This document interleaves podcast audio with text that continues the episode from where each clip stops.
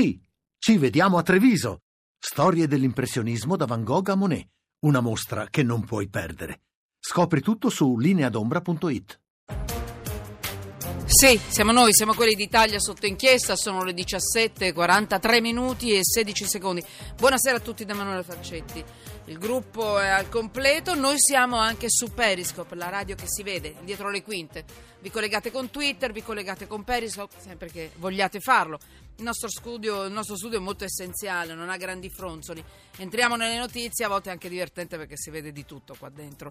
Eh, la redazione continua a, riunirsi al completo. Allora, eh, avete anche la possibilità di mandarci dei messaggi 335 699 2949 ripeto 335 699 2949 Twitter, chiocciola sotto inchiesta. Allora noi entriamo a modo nostro nella notizia del giorno, nel terremoto, nel sisma, nel centro Italia.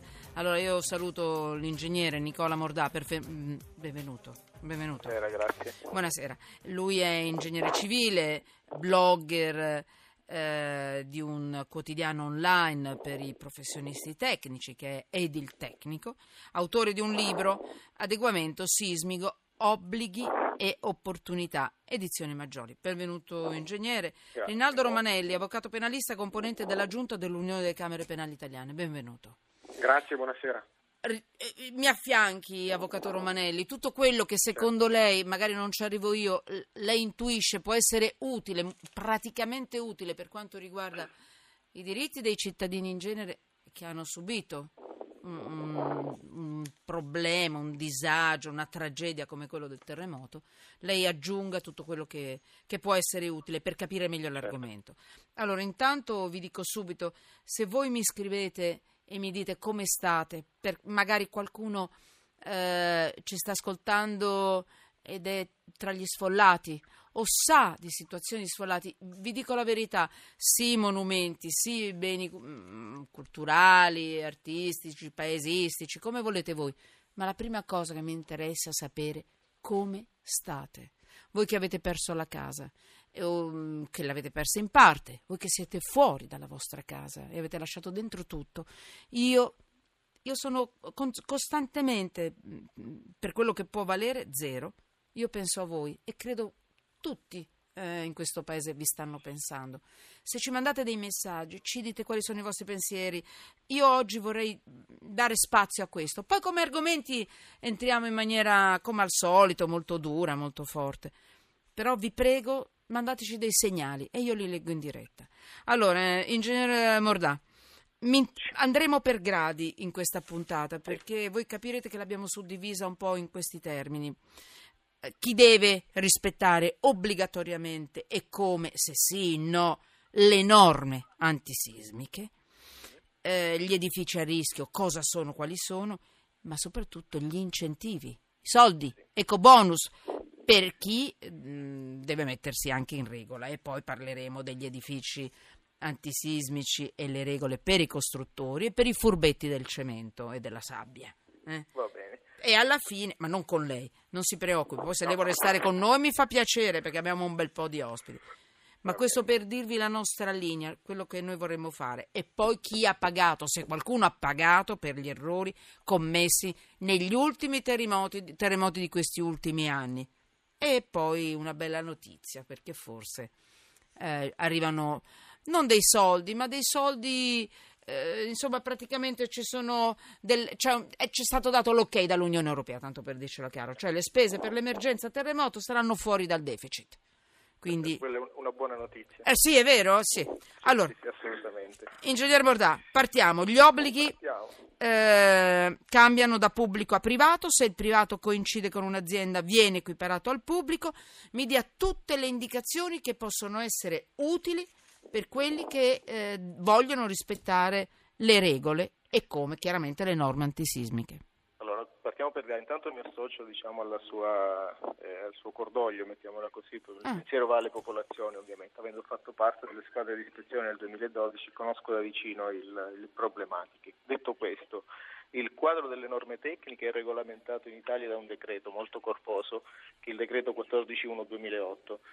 tratta tutte le costruzioni in generale per tipologia costruttiva, cemento armato, muratura, eh, acciaio e via dicendo, sì. tratta i ponti, diviso in vari capitoli e eh, la differenza sostanziale da, da, vedere tra nuove costruzioni e costruzioni esistenti. Sulle costruzioni esistenti, perché quello è il vero diciamo, problema di questi eventi, eh, viene dedicato un intero capitolo. È pacifico che per le costruzioni nuove devono, dovrebbero essere eh, progettate, costruite e collaudate secondo i dettami, i precetti di questa norma, che come tale incide su tutti, diciamo, l'avvocato mi correggerà se dico delle cose non corrette, ma essendo una norma giuridica non è rivolta solo a una persona. Ci faccia degli o... esempi pratici.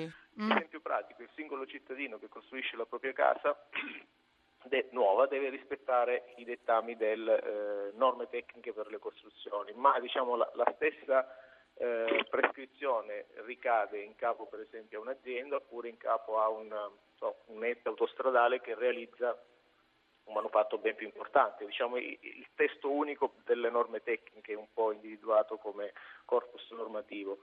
Il pubblico e il privato alla fine devono sottostare a questa tipologia di norma. Poi sì. ci sono costruzioni specifiche rispetto alle quali incidono in maniera parallela altri temi normativi, ma andrei poi a focalizzare meglio questo concetto.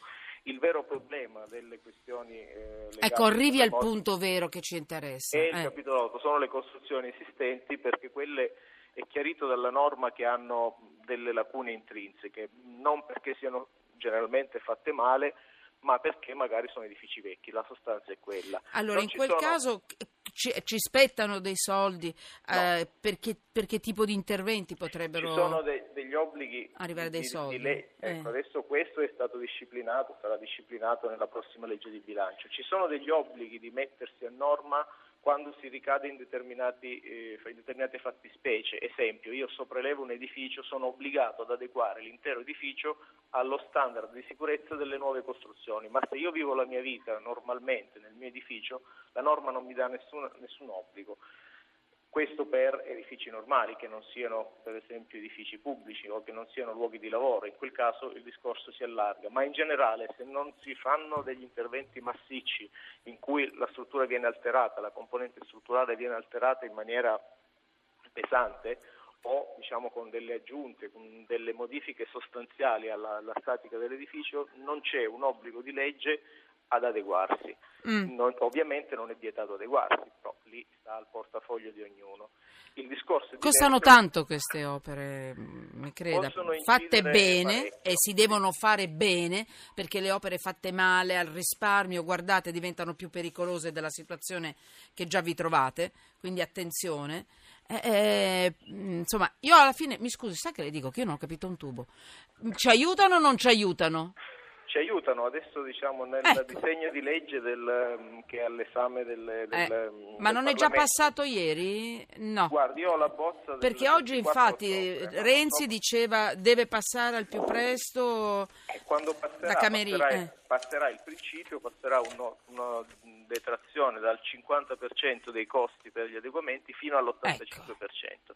Questo è il principio. Però mi dice una cortesia, perché sì. oggi Renzi e Camerino hanno detto approvare il, il DL terremoto, questo che sta dicendo lei, che sì. sono soldi, ma sì. sono anche regole interessanti. Eh?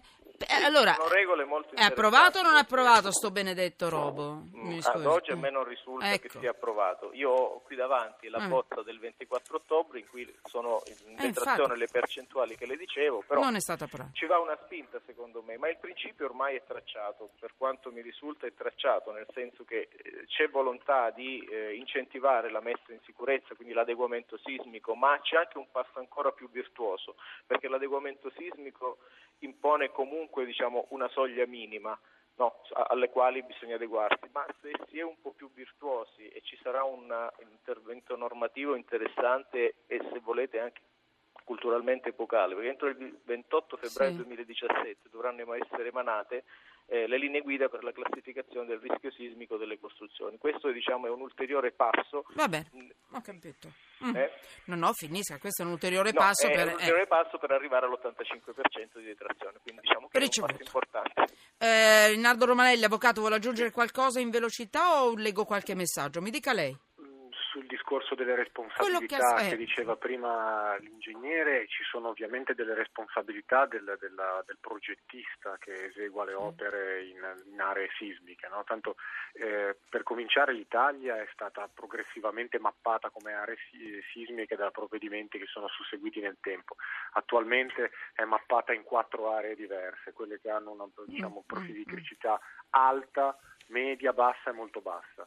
Poi c'è una competenza localizzata per le regioni e per i certo. comuni che hanno l'obbligo di aggiornare costantemente in base agli studi che vengono fatti se ci sono rischi o meno. Sostanzialmente il concetto che è più ingegneristico che legale è quanto è diciamo, eh, la, potenziale, la, potenziale, accelerazione che nel terreno ci può essere a seguito della scossa sismica. Più elevata, più l'area è di pericolo. In queste aree, che sono aree di, di sismicità elevata, le opere devono avere determinate caratteristiche. Chi le realizza è tenuto a dichiarare, a fare una dichiarazione di conformità dell'opera rispetto alla normativa.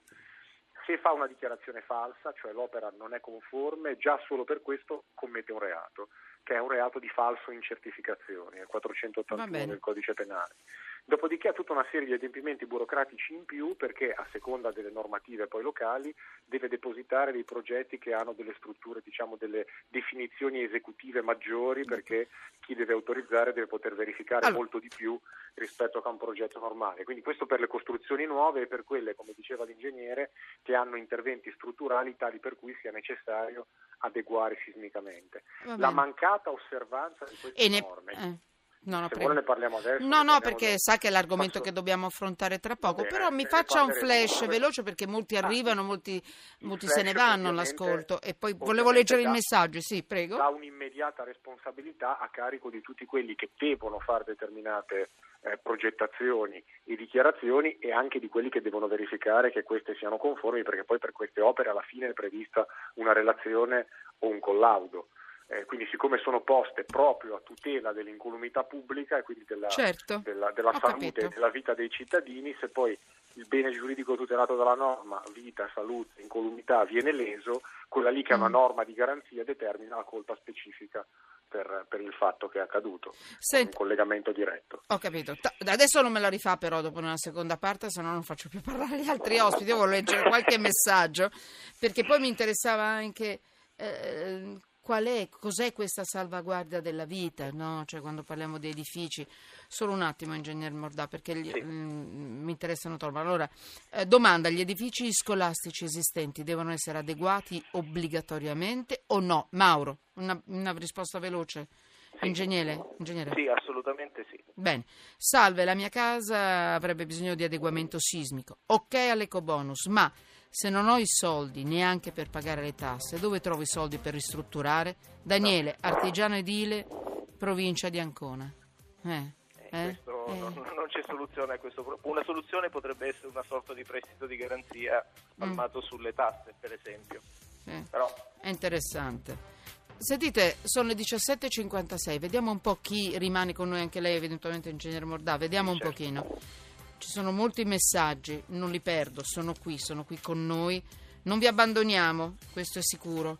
Eh, terremoto, autorità sospende pagamento bollette. Anche questa è una notizia interessante per chi ha perso molto o tutto. Un messaggio per tutti. Grazie Emanuela, state pensando a noi. Firmato uno di quelli che ha perso la propria casa. Questo è il messaggio più bello che poteva arrivarci. 17.56, continuate a mandarli, li leggo, li leggiamo e li leggiamo a tutti. Nella prossima parte, sotto, inchiesta!